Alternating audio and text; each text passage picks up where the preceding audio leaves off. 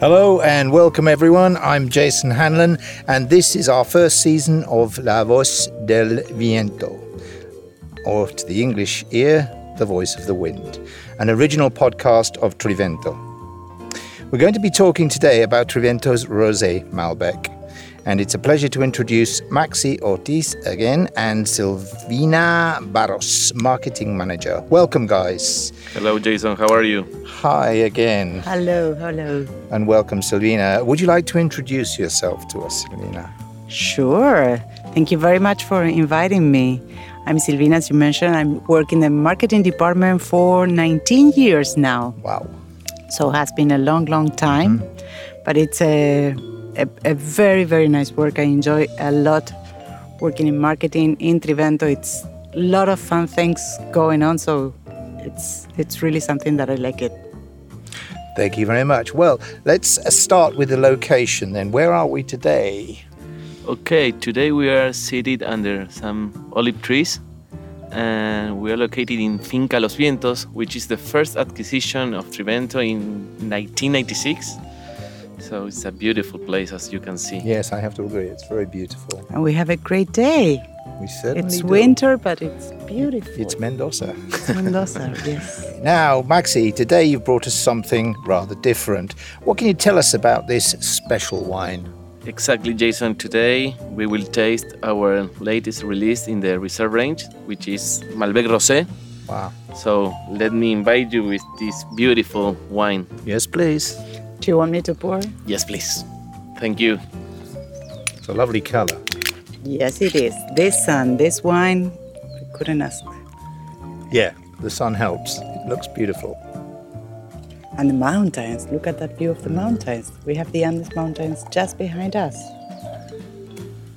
Thank you, Bichu.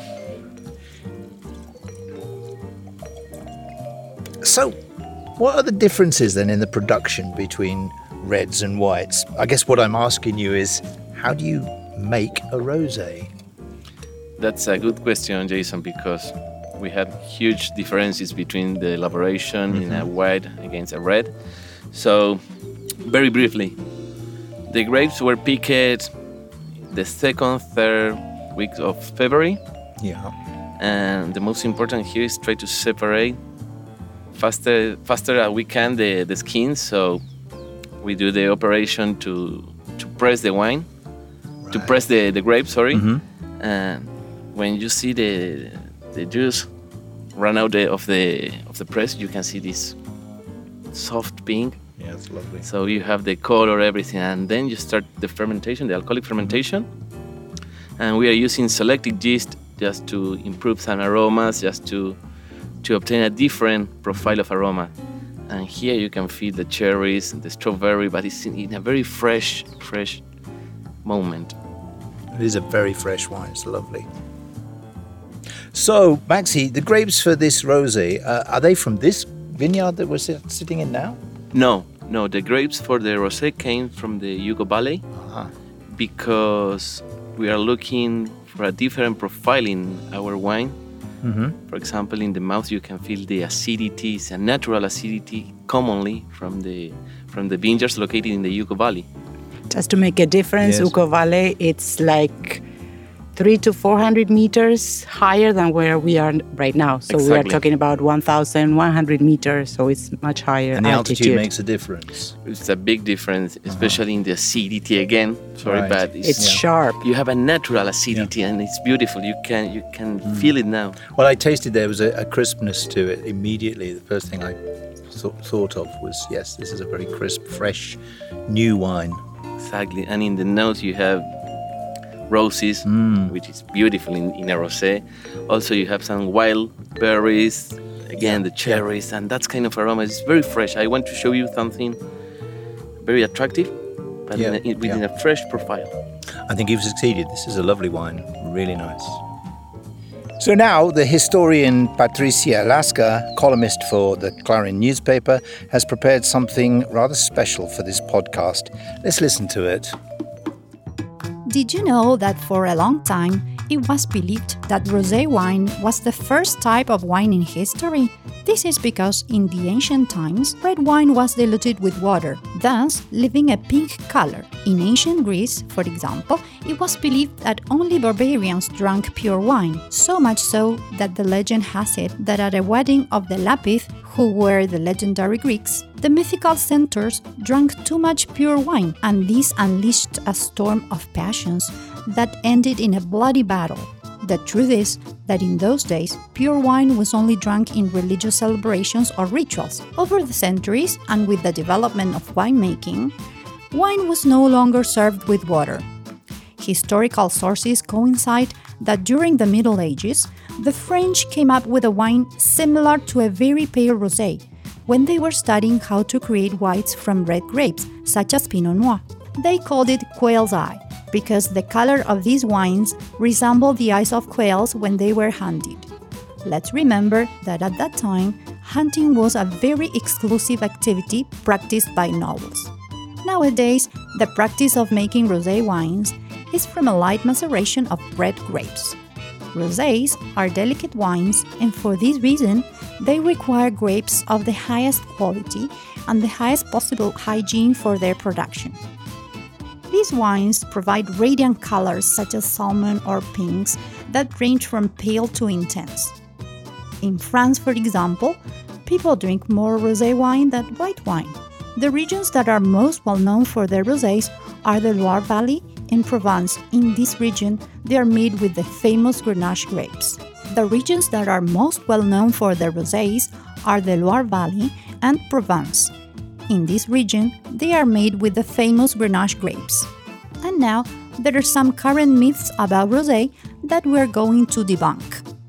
The first one is that rosé wine is for women, and that's false. Rosés are falsely attributed a light body, associated with feminine taste. But the truth is that they have a fuller body than whites and provide flavors as interesting as good reds. Another myth is that it's difficult to pair, and it's false. They go well with Asian foods such as sushi, pasta, and fish. They also accompany salads, chicken, seafood, and cheeses. All wines have their moment. We know it. And lately, the rosé reigns among millennials and among all those who uncork it ready to have a good time. Long live rosé! What an inter- interesting story, isn't it? It's Fascinating, yeah. for sure France it's a very well-known country producing great rosés around the world, but I think Argentina is starting to do a, a great job. Certainly is. It sounds so easy, but it's not. We we took a lot of time to to perfect this kind of vinification, and now I, I can feel very Confident. confident. That's the word.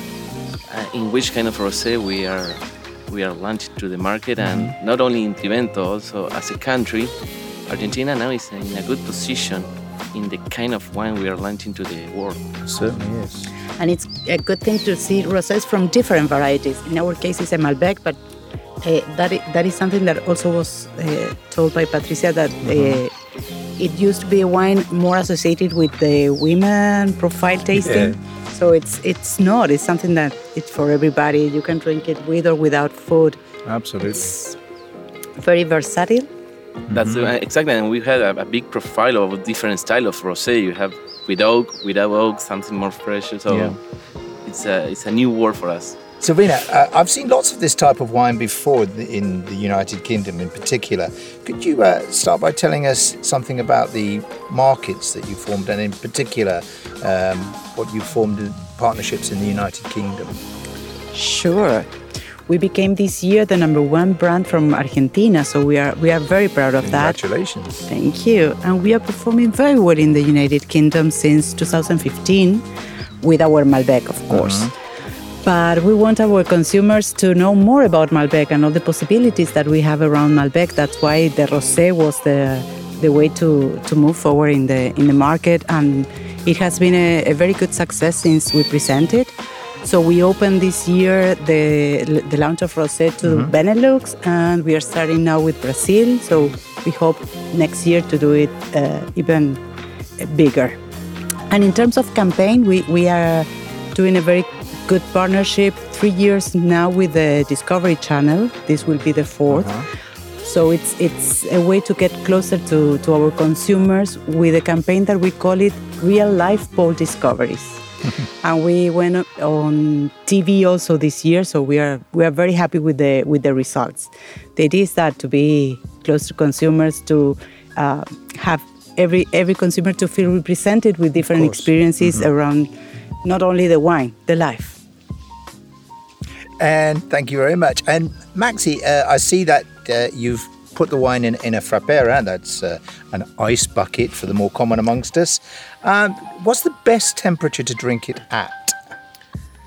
I recommend you enjoy this wine at 8 10 degrees Oh, right. Okay. because you're gonna appreciate the aromas and the freshness better when you have the, the temperature around 8 or 10 so yes that's the reason why And, we have an, an acai ice? Would you put ice, Ice. in it? yes well if you can try to chill the wine before Right, drink but if you are in a picnic in, in the middle of a park or if you are in a mountain and you don't have a place for to, to, to chill the wine yes you can put it Perfect. Thank you. For those of you who have not heard our other podcasts, we've now presented Reserva Malbec, White Malbec, and now this wonderful Rosé Malbec. So, what are the differences between them? Well, the main differences are in the kind of vinification, and of course, you will see the results mm-hmm. at the end. Very briefly, in the in the vineyard, we start with we had three different moments to pick the grapes. So we start with the grape for the white Malbec. 15 days later, we pick the grape for the rosé, and probably 15, 20 more days, Right. we will pick the grapes for the red Malbec. Then here in the winery, when we start the process, we try to avoid the skin contact in the white and rosé. So that's the reason of the color. Mm-hmm. But in the red Malbec, we are looking for the color. We, we want to show you something with a lot of color. So right. Right. we do a short skin maceration. Uh-huh. And then at the end of the fermentation and a couple of months later, I use oak to age the red Malbec because I want to show Yeah. you something more mm-hmm. rounded of course. with the mm-hmm. complexity of the oak. But in the red Mal- in the white Malbec and rosé, nothing. We don't use oak because I want to I want to show you something Ah, crisp. right. I want to show you the, the real aroma from the Malbec. Thanks, Maxi. So, Silvina, uh, Maxi's told us about the differences in the vinification process, but why exactly have you decided to release three different Malbecs in this line of wines? Three different Malbecs. When you think about Argentina, you say Malbec.